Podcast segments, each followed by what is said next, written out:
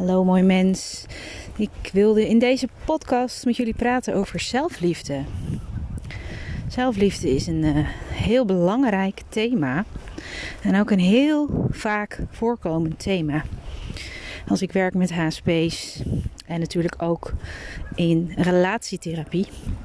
Omdat ja, de basis toch wel echt ligt in hoezeer jij jezelf kunt liefhebben omdat dat eigenlijk een afspiegeling is die je terugziet in je relatie. En het gezegde, je kunt pas echt van iemand houden als je echt van jezelf houdt. Ik merk het elke dag in mijn praktijk, is een waarheid als een koe. Omdat je ja, de ander ziet zoals jij bent. Wat betekent dat nou weer? Dat betekent dat jouw perceptie van de wereld, hoe jij de dingen ziet, ja, dat wordt gekleurd door je eigen overtuigingen. En als jouw overtuiging ergens is dat jij het niet waard bent, dan zul je ook ontvangen dat je het niet waard bent, omdat dat is waar je op gefocust bent. Want je wil bevestigd hebben wat jij gelooft. Nou ja, dat wil je natuurlijk niet bewust, maar dat is wel wat je ziet. En het heeft ook met energie te maken, want gelijke trekken elkaar aan. Nou, oké. Misschien ga ik nu wel heel snel. Dan denk je, Kat, waar heb je het over? Ik zal bij het begin proberen te beginnen. Wat is eigenlijk zelfliefde? Ik ga even op een bankje zitten. Ik gun het mezelf. En daarmee dus ook jullie. Dat je normaal kan praten. En normaal kan luisteren. En als ik alleen maar loop te hobbelen. En daarmee loop te zuchten. Is het voor jullie ook weer niet prettig om naar te luisteren. Goed. Ik zit in een heel mooi parkje. Nou ja, parkje. Ik zit in een polder op een bankje. Ja, wat is zelfliefde? Nou, dit is ook zelfliefde. Dat ik de tijd neem en eigenlijk elke dag om uh, alleen te zijn. En het liefste ben ik dan alleen in de natuur. En het hoeft echt niet altijd een prachtig bos te zijn. Al ben ik gezegend dat ik in het groene hart woon.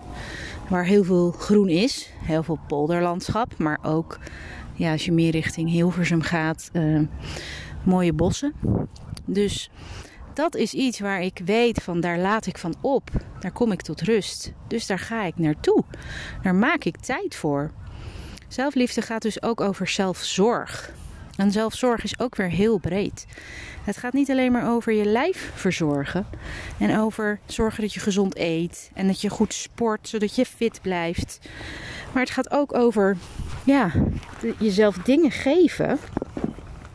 En in dit geval gaat het over energie. Uh, waarvan je weet dat ze goed voor je zijn. Nou, dat kun je dus ook verder doortrekken. Want wat is goed voor jou? Nou, oké, als je gezond eet. Inderdaad, dat is goed voor jou. Als je sport en beweegt, is dat goed voor jou. Dat gaat over het fysieke. Maar als je nou kijkt naar je emoties, hè, je emotie, je, je, je eterlichaam, je gevoelslichaam. Wat is er dan belangrijk? Kijkend naar zelfliefde. Het is er eentje die heel veel HSP's um, heel mooi wel naar anderen kunnen geven, maar er moeite mee hebben om dat weer naar zichzelf te geven. En dit gaat over um, grenzen en behoeftes. Als jij in staat bent om een ander alles te geven wat hij wil, omdat je natuurlijk het talent hebt van het oppikken van wat iemand nodig heeft, dan is het eigenlijk heel bijzonder dat je dat wel aan een ander geeft, maar dat je het niet aan jezelf geeft. En het gekke is nog dat je er dus ook nog afhankelijk van wordt om je goed te voelen over jezelf. Doordat je dus alleen maar vindt dat je iets waard bent als je heel veel aan een ander geeft. Of door de waardering die je dan krijgt, voel je van, oh ja, ik mag er zijn. Maar wat nou als je helemaal niks aan een ander zou geven? En moet even helemaal naar de andere kant te trekken. Mag je er dan nog steeds gewoon zijn, zonder iets te doen? Nou ja, het woord zegt het al, hè? dat doen. En die overtuiging dat je dus iets moet doen om er te mogen zijn, dat komt weer uit je hoofd. En daar gaat het altijd over positioneren. Ik uh, ben beter dan jij of ik ben minder dan jij. En daarvoor doe ik dit of dat. Want we willen ons niet rot voelen. En die mind zoekt altijd weer een weg om van dat gevoel af te komen. Nou, in dit geval is het. Ik geef jou gewoon alles wat je nodig hebt. En dat noemen we ook wel pleasen. Het is het, het ego van het pleasen. En ehm, daarmee voel je je dan indirect waardevol. Want je maakt het andere naar de zin. Dat geeft jou een goed gevoel. Je hebt iets goed gedaan. Maar lieve mens, je bent al goed als je helemaal niks doet. Je bent al goed als je de hele dag in je bed blijft liggen. En niet uit je bed kan komen. Of de hele dag alleen maar televisie kijkt. Of de hele dag alleen maar op de bank ligt. Oké, het is niet antwoord op de vraag of het je ook gelukkig maakt. maar je bent hier en je bent het leven. En het leven zegt altijd ja. Dus je bent altijd oké zoals je bent. En um, je hoeft daar niet per se iets voor te doen. Dan heb ik het natuurlijk niet over de excessen. Als je dus per se wel dingen doet die ja, algemeen gezien gewoon slecht zijn. Hè? Dat je een crimineel bent en elke dag mensen pijn doet. Ehm, dat is natuurlijk weer de andere kant. Maar je hoeft niet de hele dag te geven en te geven om iets waard te zijn. Het is anders als je het doet vanuit een ik hoef er niks voor terug, vanuit een onvoorwaardelijkheid. En die onvoorwaardelijkheid kan je alleen maar hebben als je die ook naar jezelf hebt. Want onvoorwaardelijk sluit alles in. Dus ook jezelf. En het ego ontbreekt daardoor weer. Want die zegt altijd jij en ik. Die is altijd aan het positioneren. En positioneren, daar heb je twee mensen voor nodig. Dus op het moment dat jij onvoorwaardelijk gaat zijn naar jezelf en jezelf lief hebt met alles wat daar zit, ook dat waarvan jouw mind zegt dat mag er niet zijn. Je mag niet egoïstisch zijn. Je mag niet uh, lui zijn. Je mag niet alleen maar aan jezelf denken. Hè? Dan sluit je delen van jezelf uit, omdat je denkt dat die er niet mogen zijn. En dan heb ik het nog niet eens over de echte lelijke dingen, zoals kattig zijn, gemeen zijn, boos zijn, nou ja, ik vind ze eigenlijk heel normaal, maar goed. Hè? De meeste mensen scharen die onder, dat mag er niet zijn. Gierig zijn, egoïstisch zijn. Nou ja, wat mij betreft hoort het er allemaal bij. En juist door te accepteren dat het erbij hoort, omarm je dat van jezelf en sluit je het in en word je onvoorwaardelijk. En dan heb je altijd ook nog zelf het besef: doe ik dit en schaad ik daarbij een ander? Of is dat alleen maar het gevoel van die ander? Want als jij nee zegt, omdat iemand vraagt: wil je me helpen met, weet ik veel, een verhuizing? En je hebt al het lef om nee te zeggen. Doe je daarmee de ander echt schade toe? Berokkenen? Nee, dat doe je niet. De ander kan wel denken van, oh, maar dan moet ik het alleen doen en uh, dat is zwaar. En uh, wat ben jij een egoïst? Nou, dat gevoel dat hij het alleen moet doen en dat het zwaar is, is zijn gevoel. Dat heb jij hem niet gegeven. En dat jij daardoor een egoïst bent, is een oordeel van de ander. Omdat hij kennelijk zelf ergens ook niet toestaat dat hij nee zegt. En daarom kan hij het ook niet hebben dat jij dat doet. Dus elke negatieve emotie van een ander die naar jou toegegooid wordt, hoef je niet aan te pakken. En mag je voor je op de grond laten donderen. En zeggen: Dit is niet voor mij. Dit is jouw stuk. Jij mag nee zeggen. En je hebt geen eens een excuus nodig. En ook geen sorry. Je mag gewoon nee zeggen. En je mag er zelfs bij glimlachen. En dat is ook zelfzorg. En het is onderdeel van je grenzen bewaren. Want ja, als jij je grenzen niet bewaakt, wie doet het dan? Maar het is ook allemaal onderdeel van ja, weten wie jij echt bent in het geheel. En dan kom je eigenlijk op het spirituele lichaam al. Wie ben jij echt en wat zijn jouw behoeftes? Hè? Uh, en als je dat weet, dan kun je dat ook naar anderen kenbaar maken. Zodat ze ook begrijpen hoe jij in elkaar zit. Ik bedoel, waarom zou je niet gewoon uitleggen dat je hooggevoelig bent? En dat je dus, um, nou, om die reden een feestje houdt met een bepaald tijdvak van nou 1 tot 3 en niet langer, want dat trek jij niet. En wat een ander daarvan vindt, ja, dat mogen ze zelf vinden. Houden. Ik zeg altijd: wat je, wat je vindt, mag je houden. Tegen een ander dan. en um, en zo zijn er hele praktische manieren uh, om ja, uit zelfliefde te zorgen dat jij uh, een leven leidt dat bij jou past. En dan kun je anderen heel liefdevol in duidelijk maken hoe dat voor jou eruit ziet. En elke pijn die een ander ervaart, omdat jij een grens aangeeft, een nee aangeeft, een behoefte aangeeft, gaat over die persoon en niet over jou. En als je dat kan voelen, dan laat ik het zo zeggen, je kunt dat alleen maar voelen als je dat in jezelf hebt ontdekt. Want als jij namelijk oprecht nee kan zeggen zonder dat je je er schuldig over voelt, omdat je voelt, ja, ik mag nee zeggen, want ik mag mijn behoefte, namelijk aan rust, serieus nemen, dan zul je het ook van een ander kunnen accepteren, omdat je je erin kunt verplaatsen. En daar komt compassie weer om de hoek kijken. Dus eigenlijk, hoe meer begrip en liefde je voor jezelf hebt, hoe meer begrip en liefde je voor de mensen om je heen kunt hebben. En daarom is het zo belangrijk dat als we de wereld een betere plek willen maken, dat iedereen gewoon lekker aan de gang mag gaan met zelfliefde te ontwikkelen. Want daar begint het. Want als zelfliefde er is en alles wordt ingesloten, heeft onze mind, die eigenlijk gemaakt is om te onderscheiden op basis van het weghouden van gevaar en pijn, geen schijn van kans. En alle oorlog en alle ellende ontstaat doordat er ego's in mensen aangaan die zeggen: Ik ben beter dan jij, of jij moet geloven wat ik wil, en jullie moeten doen wat ik wil. En het gaat allemaal over positioneren. Ik ben beter dan jij, ik ben sterker dan jij, ik wil meer dan jij. Macht. En dat heeft niks met liefde te maken. Dat is allemaal dualiteit.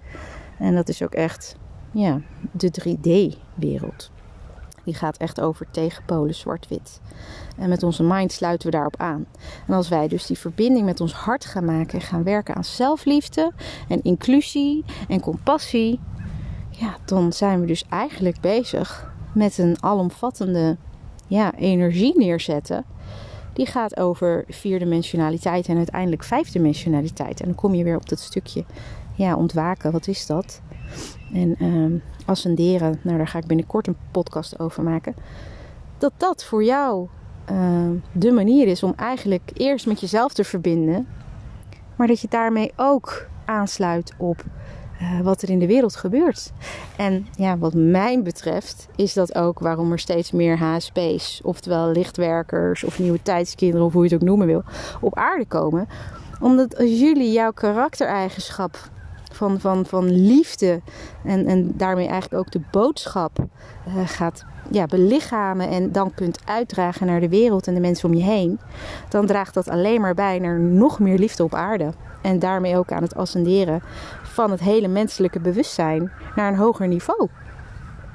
Dus je doet het niet eens alleen voor jezelf. En nou ja, dat is vaak een drijfveer voor HSP's, dat je het makkelijker voor de ander doet dan voor jezelf. In dit geval mag je die van mij inzetten om aan de gang te gaan met zelfliefde. Maar uiteindelijk doe je het natuurlijk wel voor jezelf. En het effect daarvan is dat je gewoon de hele mensheid daarmee op een positieve manier ook helpt. Nou, wat wil je nog meer? En het prachtige hiervan is ook nog, ik dacht vroeger van, oh my god, ik wil de wereld verbeteren. Het moet anders en mooier, maar dat kan ik nooit alleen. Nou, dat kan je dus wel. Niet helemaal, maar een betere wereld begint bij jezelf is wel echt waar. Want als jij dat doet, als onderdeel van de schepping, jij klein stukje individueel bewustzijn, dat onderdeel is van het collectieve bewustzijn. Oftewel, je bent een druppel van de oceaan en die druppel denkt dat hij afgescheiden is, terwijl hij gewoon één is van de zee. En dat hij daar eigenlijk uiteindelijk helemaal in oplost. Maar omdat hij het kopje van de schuimtop bewoont, ziet hij het niet. En denkt hij, oh, ik ga ten onder en wat is er dan nog? Als jij ontdekt dat jij als druppel onderdeel bent van die grote zee. En dat jij dus invloed hebt door met jezelf aan zelfliefde te werken. Op het hele collectief en op de hele mensheid. Wauw. Realiseer je dan eens hoeveel kracht jij in je hebt. Jij bent het licht, jij bent de liefde. En ik wens je toe dat je ermee aan de gang mag gaan. Nou, heb ik nog het mentale stuk eigenlijk volkomen gebypast. ja, het enige wat we daarmee hoeven te doen is um, zien wat het is. En erkennen dat jij niet die stem in je hoofd bent. Want ja, gedachten komen en gedachten gaan.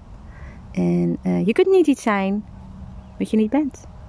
Maar als we dan toch kijken naar uh, voeding op het mentale vlak uh, vanuit zelfliefde, zorg dan dat je ja, met mensen omgaat, um, sowieso die goed eh, en positief praten over dingen, over het leven, maar ook over jou.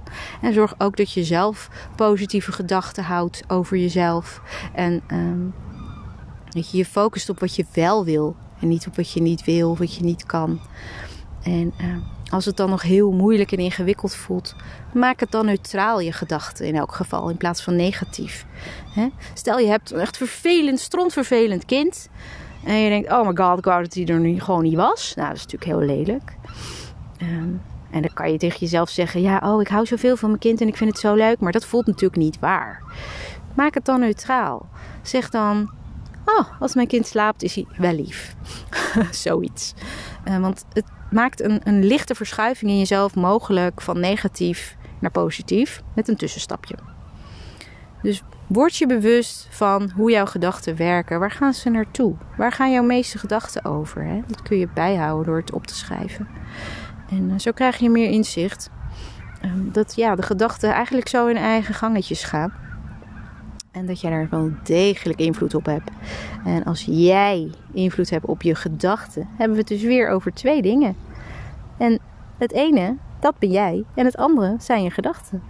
Dat betekent dus dat jij niet je gedachten bent. En dat maakt dat je er dus uh, op een positieve manier sturing aan kunt geven, zodat je gedachten ook voor jou gaan werken. Want zoals we allemaal weten, zijn gedachten ook energieën. En ja, positieve gedachten creëren positieve gevoelens. En als je je positief voelt, dan ervaar je de dingen ook prettiger in je lijf. En daarmee trek je ook weer positievere dingen aan. Nou, je kan affirmaties gebruiken natuurlijk. Maar het gaat er ook over waar voed je je mee als je kijkt naar televisie? En, en, wat je voor boeken leest bijvoorbeeld. Nou, ik denk dat ik voorlopig wel weer eventjes uh, genoeg uh, voeding heb gegeven. Maar wees zacht naar jezelf. Kijk naar jezelf zoals je naar je eigen kinderen zou kijken. Kijk naar jezelf met heel veel liefde en heel veel humor. En uh, Zet dus nooit een foto van jezelf neer als kleinkind en zeg elke dag iets liefs. En dan komt het zeker goed. Dus hou van jou. Heel liefs. Hallo lief mens, dankjewel voor het luisteren naar deze podcast. Heb je nou zin om nog wat meditaties te luisteren die aansluiten op het thema? En wil je elke maand de nieuwste ontvangen of altijd toegang hebben? Dan kun je abonneren. Voor slechts 2 euro per maand ontvang je alle meditaties die aansluiten bij de thema's ontwaken en hooggevoeligheid. Wil je me volgen op Instagram? Kijk dan bij HSP en Life Coaching. Dankjewel en tot snel! Música